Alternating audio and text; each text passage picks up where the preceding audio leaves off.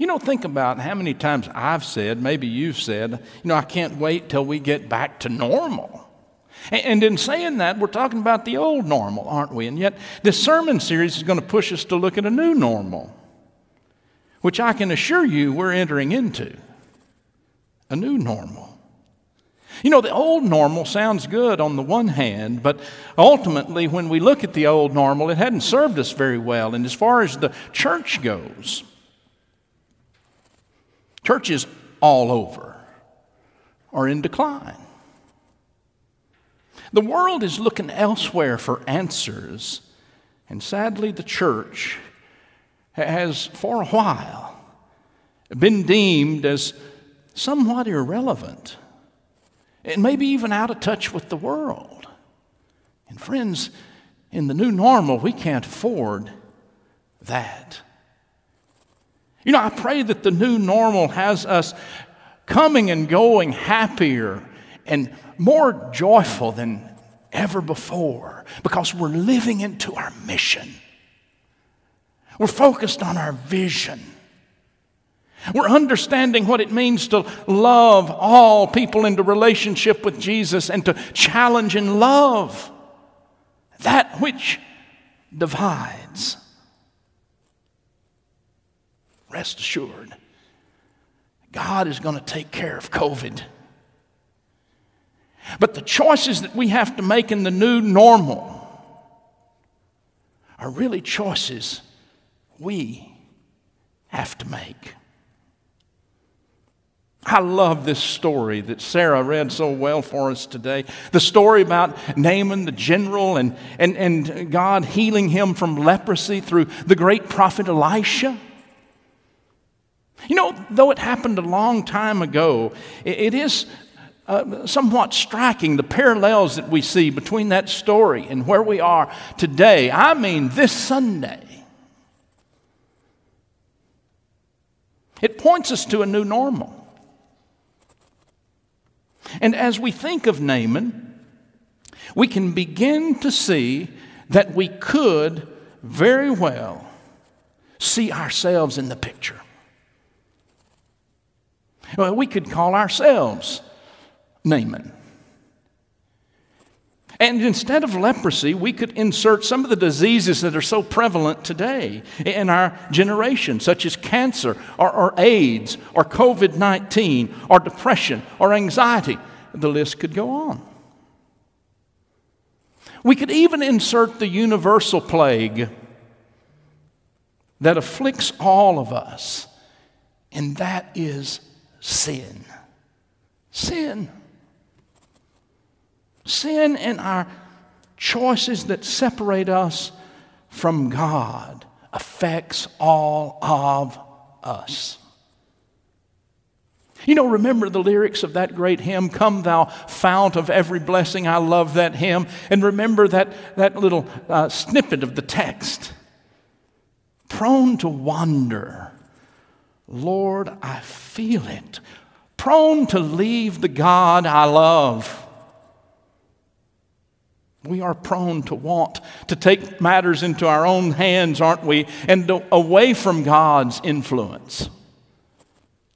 We are prone to self centered actions instead of loving in the way that God calls us to love. And you know, this morning we need good news right up front. We don't need to wait till the end of the sermon for good news today. And so I want to give it to you. I want to serve it up right now. Here's the good news. Instead of the river Jordan and the waters of the river, let us think of the cross of Calvary.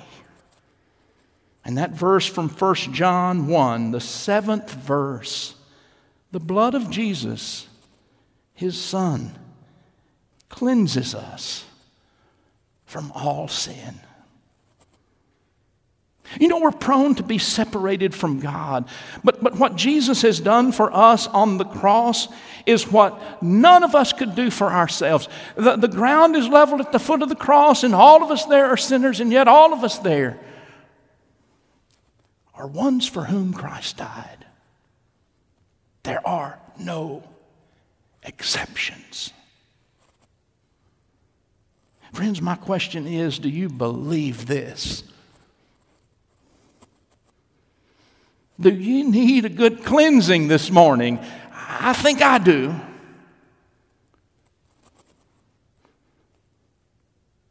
Let's look at this powerful story, and then I want to say a word from my heart. I want us to look at that verse, the first verse Naaman commander of the army of the king of Aram, was a great man, and in his favor with his master, because by him the Lord had given victory to Aram. The man, though a mighty warrior, suffered from leprosy.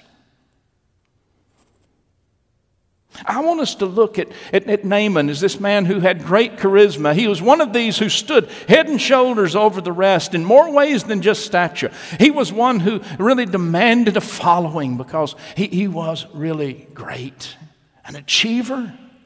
And, and look at all the superlatives that we have, even in this first verse, about who he was. He was a commander of the army of the king of Aram, he was a great man, a high favored one with his master a winner.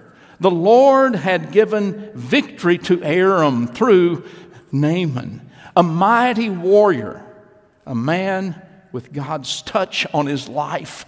And, and yet there's that one last superlative that focuses the whole story. And he suffered. He suffered from leprosy underneath his magnificence and all there was that was so great, he suffered from leprosy. And leprosy in that day was like AIDS would have been back in the 1980s, 1990s. Uh, and, and, maybe we get a little sense of it. If you've had COVID, you may know what I mean. I mean, it, it, it, it has that distancing effect. Le- leprosy was worse because quarantine was for life. You went to a leper colony, and there's where you lived out your days. Separated from your family and your friends and, and, and from life as you once knew it in the old normal.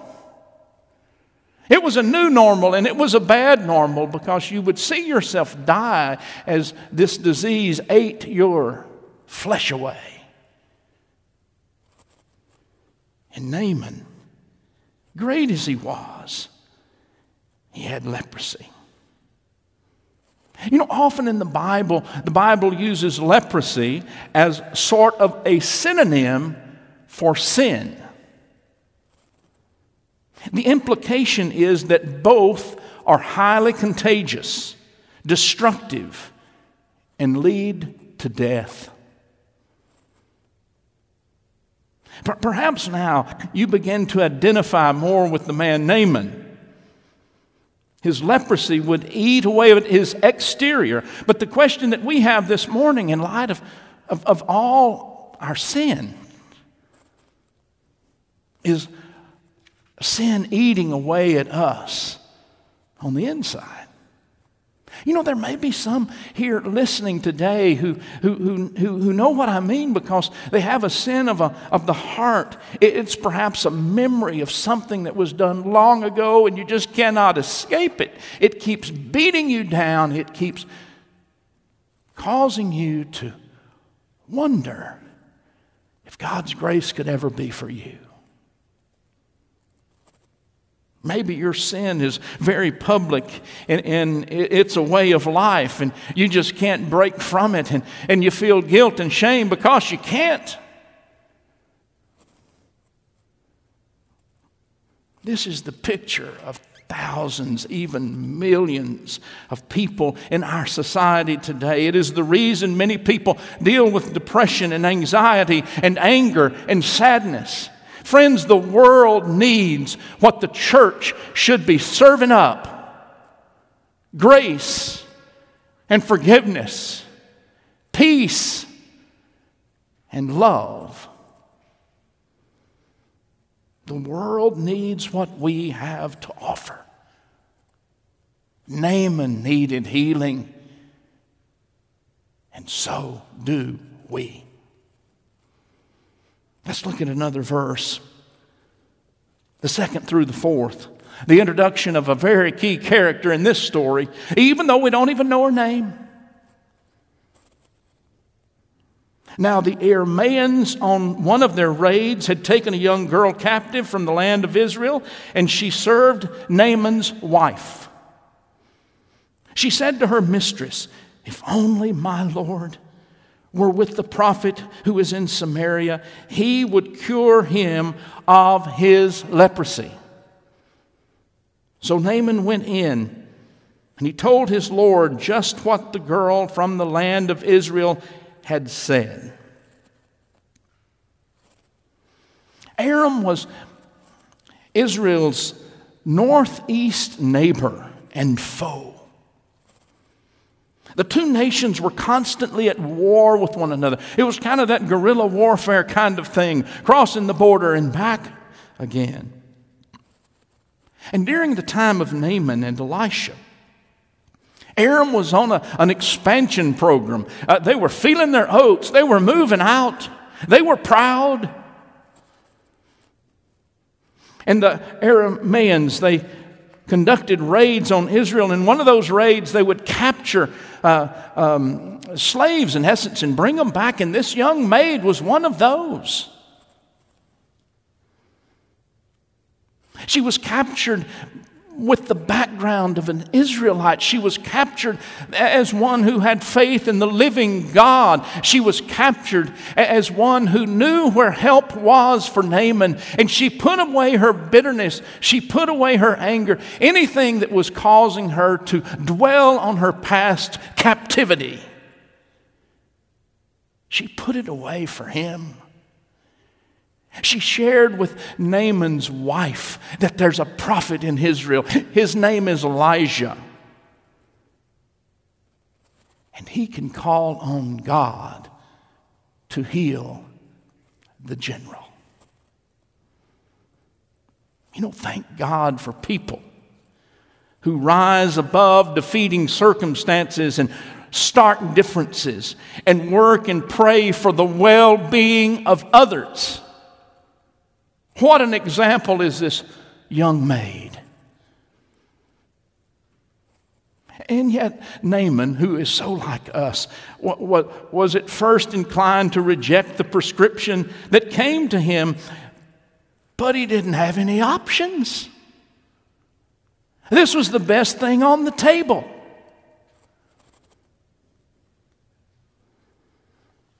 And so,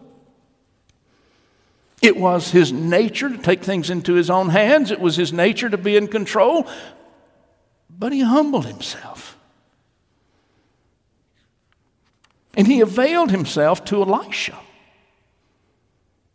And Elisha, he didn't even come out to meet him. He just sent a servant out. And the servant came, and the servant had this word for Naaman to be healed. Go wash in the Jordan seven times, and your flesh shall be restored, and you shall be clean. And that made Naaman so angry. He said this I thought that for me, the great general, he would surely come out and stand and call on the name of the Lord, his God, not mine, his. And he'd wave his hands over the spot and he'd cure the leprosy. That's the fix that Naaman saw in his mind, and that, that's the one he wanted because he was always in control. Naaman wanted God's healing, but he wanted it on his own terms. Oh. How many times have we been there? We want things to be better, but we want them on our own terms. In fact, we can work them out for ourselves, and everybody should like it because we're so right. In the end, Naaman was forced to acknowledge that the only way really to find healing was God's way. And no matter how much money and goods Naaman could gather, it would never be sufficient. No matter how much political pull that Naaman had, it would never be enough. No matter how stubborn he might have been, God's way would have to prevail if he was to be made whole.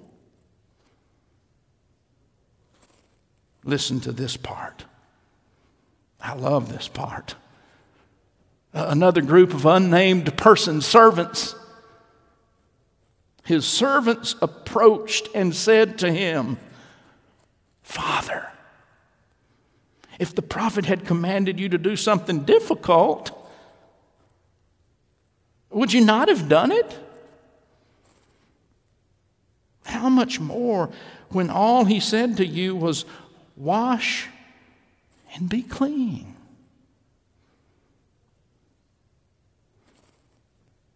Truth wins out. Rationale wins the day. And Naaman was humbled. Scripture says he went down. He went down. He became obedient. He immersed himself seven times in the dirty old Jordan River, even though there were better rivers where he came from. And according to the word of the man of God, he did so. And his flesh was restored to that like a young boy. He was given a new normal. What about the new normal for you? What about the new normal for me? What about the new normal for our church? What about the new normal for our country? What about the new normal for our world in this new year? Imagine what might happen if once again people could see the positive difference that Jesus and a relationship with Jesus makes when we follow Jesus completely. What a transformation. What a powerful change. And it happens when we surrender completely through the leading of the Holy Spirit to a God who is good all the time, to a Savior who loved us enough to be the symbol of death on a cross for our redemption. May it begin to happen here and now, this new normal.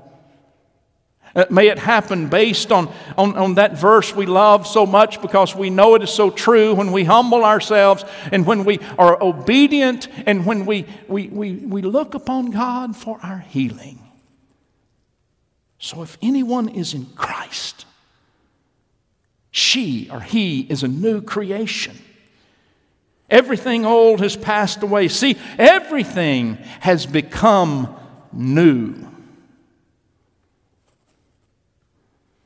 What if the new normal was all about a huge transformation, a powerful change? Maybe people could say about God's people, I want what they have. It's honest, it's true. It may not always be comfortable, but, but it, it has integrity. And, it, and, and the, the Savior that they uplift uplifts the values of love and hope and peace and joy, uh, which is what we so desperately need. It will happen as we surrender completely, as Naaman surrendered to everything that God has for us to be and to do. Now, as I close, I want to speak from the heart and I want us to pray together. You know, I believe it is out of order for this pastor to be partisan. I believe I sacrificed that. You'll never hear me promoting Donald Trump or Joe Biden or just name your favorite politicians. I'm not going to do it. I'm not going to promote a party. I, I try to promote truth as we have it in the scripture, knowing fully well that we have different understandings of where that truth takes us. But truth is truth. I believe, too, it's a dereliction of my duty as a pastor to see things going on in the world and the socio political world that we're in and not do anything. We are called to be out in loving relationships with God and with one another. As pastor, I call us to a higher standard. It's my job. I call myself to a higher standard. And Lord knows I fail too, as you do. God's grace is sufficient. Friends, let me now turn our attention to our country that has always stood tall throughout the world because of our principles and because of who we are and what we stand for. And we, like Naaman, have leprosy. We need healing. Because if we don't have a new normal, it's going to continue to eat away at who we are and, and, who God wants us to be as a country. And friends, the church is a very important aspect of the country. Does anybody know how we got this low or how we got leprosy? No. And we can speculate and we can blame and we can shift the focus and we can point fingers and we can post hate and we can tear down our institutions and we can destroy our freedoms and we can pontificate lies and we can stick our heads in the sand. But you do not know how we got to this point. There's plenty of blame to go around. We need to be cleansed, and we cannot cleanse ourselves. The good news is God wants to do it. God wants to cleanse us. God wants to heal us. God wants to make us whole. He wants to start with you. He wants to start with me. He wants to start with us. God wants to heal the world. And we have to get that. Don't expect God to give us some complicated formula for healing. Don't expect God to put out an outlandish price tag uh, for this saving gift. Don't believe that God desires to keep healing from us. God wants us to have healing, and He wants us to know it's a gift, free. You can't buy it, it's not for sale. It's for you. Listen, it's simple. If my people who are called by my name shall humble themselves and pray, pray, pray. Why don't we? Wherever you are, you just bow your head and you listen to me as I lead us in this prayer. Lord, thank you that I, say your name out loud, I stand. Am one for whom my sweet Lord Jesus died. Now think of someone that you have hurt. Lord, thank you that, and you say their name is one for whom Christ died. And think of one who has hurt you. Lord, thank you that, and you say their name, is one for whom Christ died. Dear Lord, thank you that Donald Say his name. Is one for whom Christ died. And thank you that Joe, say his name, is one for whom Christ died. and say these names Lord, thank you that Mitch and Nancy and Mitt and Chuck and Michael and Kamala and Ted and Raphael and, and those who stormed the Capitol and those who've marched in the streets this summer are ones for whom you died in Christ Jesus, our Lord. Amen. There's more to that prescription. My people who are called by my name shall humble themselves and pray and seek my face.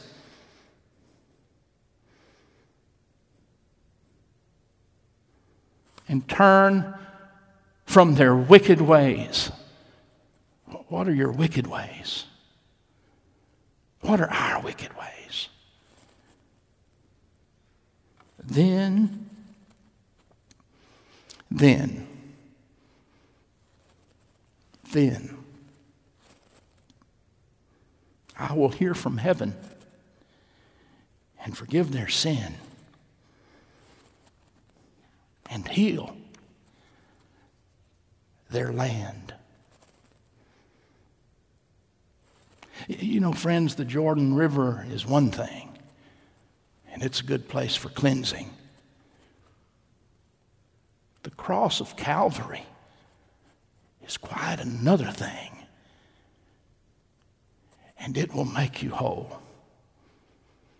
When we understand that we were not the only one for whom Christ died, but we were one. And so was everybody else. Sisters and brothers in the name of the crucified, healing Lord. Amen.